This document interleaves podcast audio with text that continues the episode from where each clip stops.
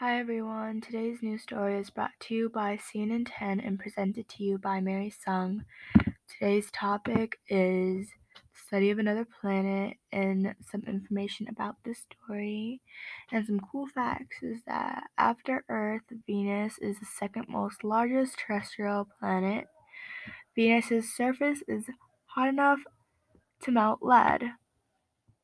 Other than that, Earth and Venus are mostly similar in shape Researchers detected gas from Venus that we also have on Earth. The gas is phosphine, I think that's how you say it.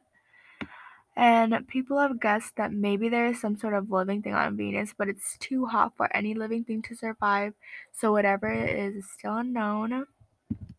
But summary of this topic is that researchers have found this gas called phosphine, which is a gas made by bacteria, and researchers want to know how or why it's on Venus.